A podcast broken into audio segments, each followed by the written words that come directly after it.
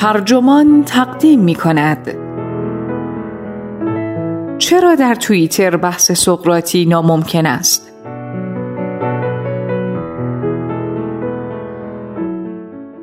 این تیتر یادداشتی است نوشته نیکول ییتمن که در بیکتینگ منتشر شده و وبسایت ترجمان آن را با ترجمه علیرضا شفیعی نسب منتشر کرده است.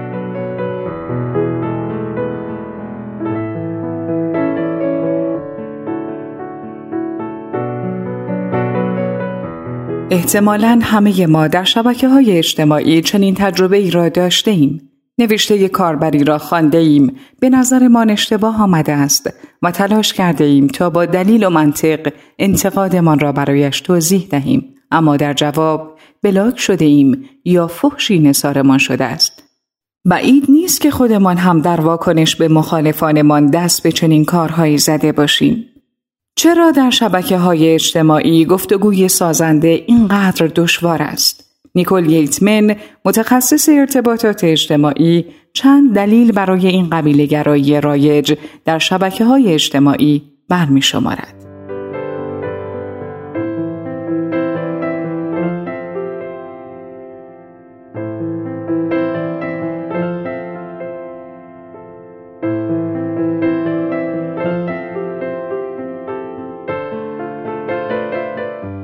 جاناتان راوچ در کتاب مفتش های مهربان می نویسد هر آدم لیبرالی عاشق شخصیت سقرات است که شیوه تحقیق شکاکانه و اهمیت فروتنی فکری یعنی در نظر داشتن تفاوت میان آنچه می‌دانید و آنچه خیال می کنید می‌دانید را به خیلی ها آموخته است. اما در عصر رسانه های اجتماعی آیا سقرات که هنگام مرگش گفت فقط یک چیز می‌دانم اینکه هیچ نمی‌دانم هنوز هم ایدئال لیبرال هاست؟ یا اکوسیستم اینترنت با پروبال دادن به اتاقهای پژواک، تعهدات علنی و تخریب حقیقت جویی و پویندگی باعث نابودی فروتنی فکری شده است. خود در اتاق پژواک پروفسور مایکل پاتریک لینچ نویسنده ی کتاب اینترنت ما بیشتر دانستن و کمتر فهمیدن در عصر کلانداده ها در Chronicle of Higher Education می نویسد یکی از شیوه هایی که اینترنت تصویر ما از خودمان را تحریف می کند این است که تمایل ما انسان ها برای دست بالا گرفتن دانشمان درباره نحوه عملکرد دنیا را تشدید می کند. اینترنت ما به یک مکانیسم تقویتی بزرگ تبدیل می شود که تمام اطلاعاتی را که بر اساس پیش هایمان مستعد پذیرششان هستیم به خورد ما می دهد و تشویقمان می کند تا افراد حاضر در حباب های دیگر را پست فطرت های ناآگاه بدانیم. فقط خودمان همه چیز را می دانیم. این را حتی اینترنت هم به ما گفته است. به بیان دیگر اینترنت نوعی غرور معرفتی را در ما می پروراند. یعنی این تصور که دانسته من خیلی بیشتر از آن چیزی است که واقعا هست. فیدها و الگوریتم های جهدهی شده رسانه های اجتماعی ما را به سمت اتاقهای پژواکی حرکت دادند که در آنها دیدگاه های خودمان مورد استقبال و دیدگاه های مخالف مورد تمسخر قرار می گیرند. در پناه این اتاقهای پژواک با هیچ چالش جدی روبرو نمی شویم و جماعتی که خودمان آنها را برگزیده این تشویقمان می کنند و بدین ترتیب رفته رفته توانایی خودارزیابی دقیق را از دست می دهیم و خودمان را بسیار داناتر از آن چیزی تصور می کنیم که واقعا هستیم.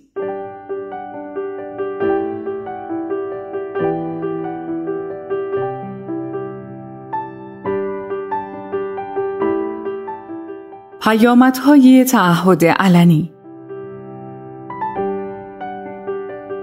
اما آنچه فروتنی فکری را نابود می کند فقط مکانیسم تقویت اجتماعی از طریق افراد همباور نیست.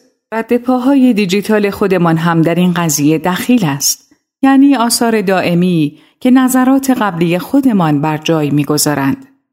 جاناتان هایت استاد مدرسه کسب و کار استرن در دانشگاه نیویورک در ژانویه 2020 در توییتی چند صفحه از کتاب مشهور رابرت چالدینی در زمینه بازاریابی تحت عنوان تصویرگذاری را به اشتراک گذاشت و نوشت این هم یکی دیگر از راههایی که توییتر می تواند به مباحثه دموکراتیک آسیب برساند.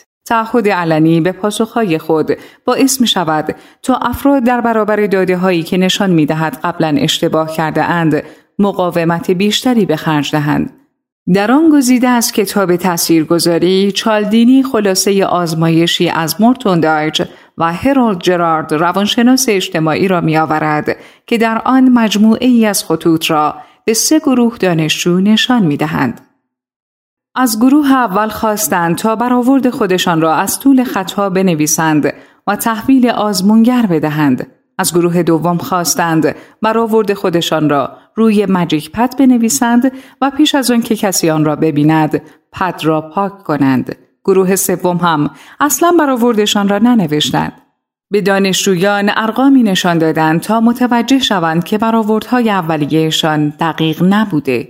چالدینی در ادامه می نویسد دانشجویانی که ارزیابی اولیهشان را ننوشته بودند خیلی کمتر از بقیه به ارزیابیشان پایبند بودند اما دانشجویانی که موضع اولیهشان را علنی ثبت کرده بودند با اختلاف زیادی نسبت به بقیه سرسختی میورزیدند و حاضر نبودند موضعشان را تغییر دهند.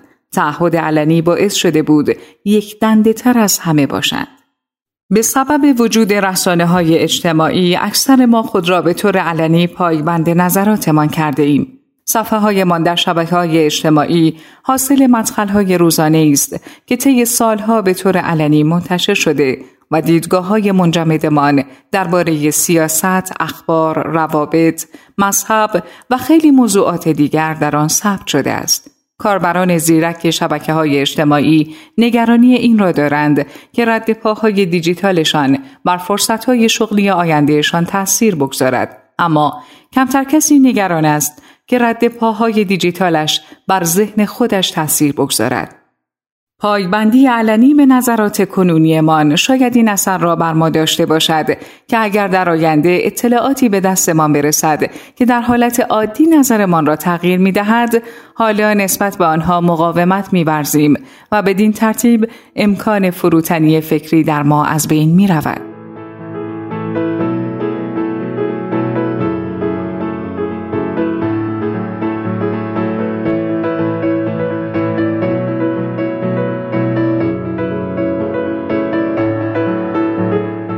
ترویج شایعات داغ و تخریبگری.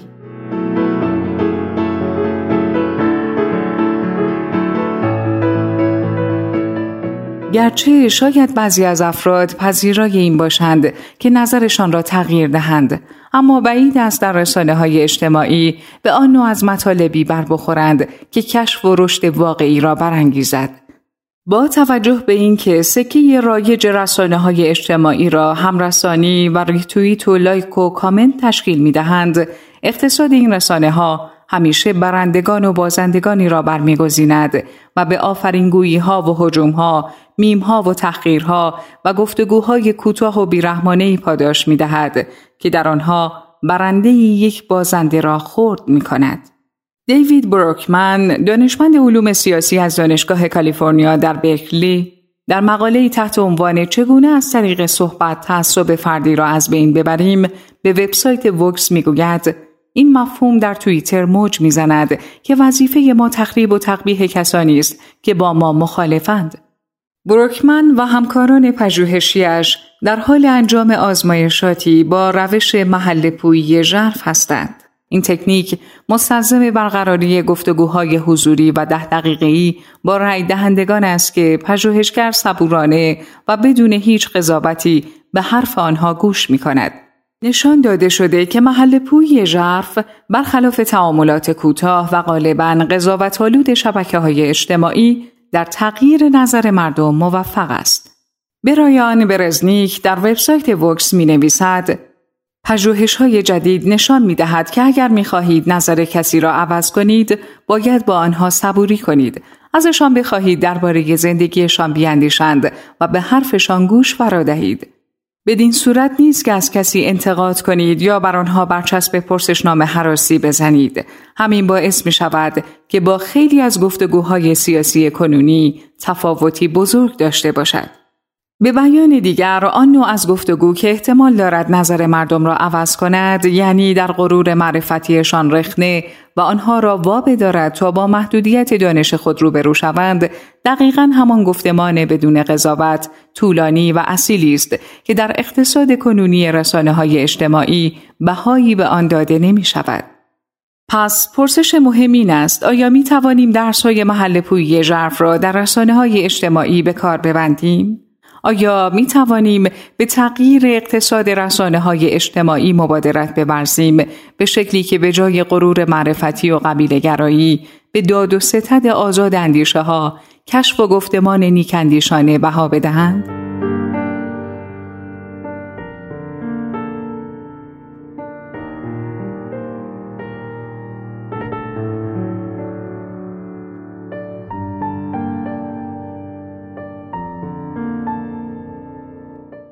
استفاده فروتنانه از رسانه های اجتماعی.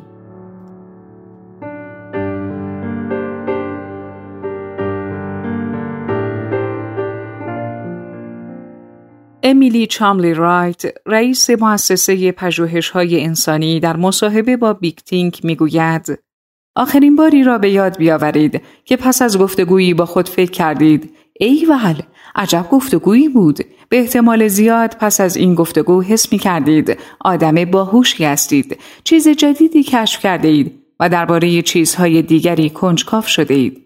چاملی رایت استاد سابق اقتصاد که نوشته های زیادی درباره اخلاق گفتگو دارد توضیح می دهد که چرا فروتنی فکری اصل نخست یک گفتگوی خوب است. دنیا جای واقعا پیچیده است. هیچ کدام از ما نمی توانیم دسترسی کامل به حقیقت داشته باشیم. فقط می توانیم دنیا را از نظرگاه خاصی ببینیم. پس دانشمان به خاطر همان نظرگاه حاوی بینش های خاصی است اما باز به خاطر همان نظرگاه محدودیت هایی هم دارد. پس با دانش محدودی که در دسترس داریم باید با فروتنی کامل به هر گفتگویی وارد شویم. چون من به شما نیاز دارم تا دانسته هایم را جبران کنم. درست است؟ شما هم به من نیاز دارید. این را مد نظر داشته باشید که رسانه های اجتماعی فرصت های بیشماری برای گفتگوهای خوب و آموزنده مثل محل پویی ژرف میان افرادی غریبه در سر تا سر دنیا فراهم می آورد. اگر هر کاربر رسانه های اجتماعی از موضع فروتنی فکری واقعی وارد گفتگوهای آنلاین شود و درک کند که هر یک از دیگر کاربران می توانند فرصتی برای جبران نادانسته ها و رشد او باشند شبکه های اجتماعی به نیروی پیشران بی سابقه برای ترقی انسانی تبدیل می شدند نه مثل حالا که ظاهرا در قبیل گرایی سقوط کردند.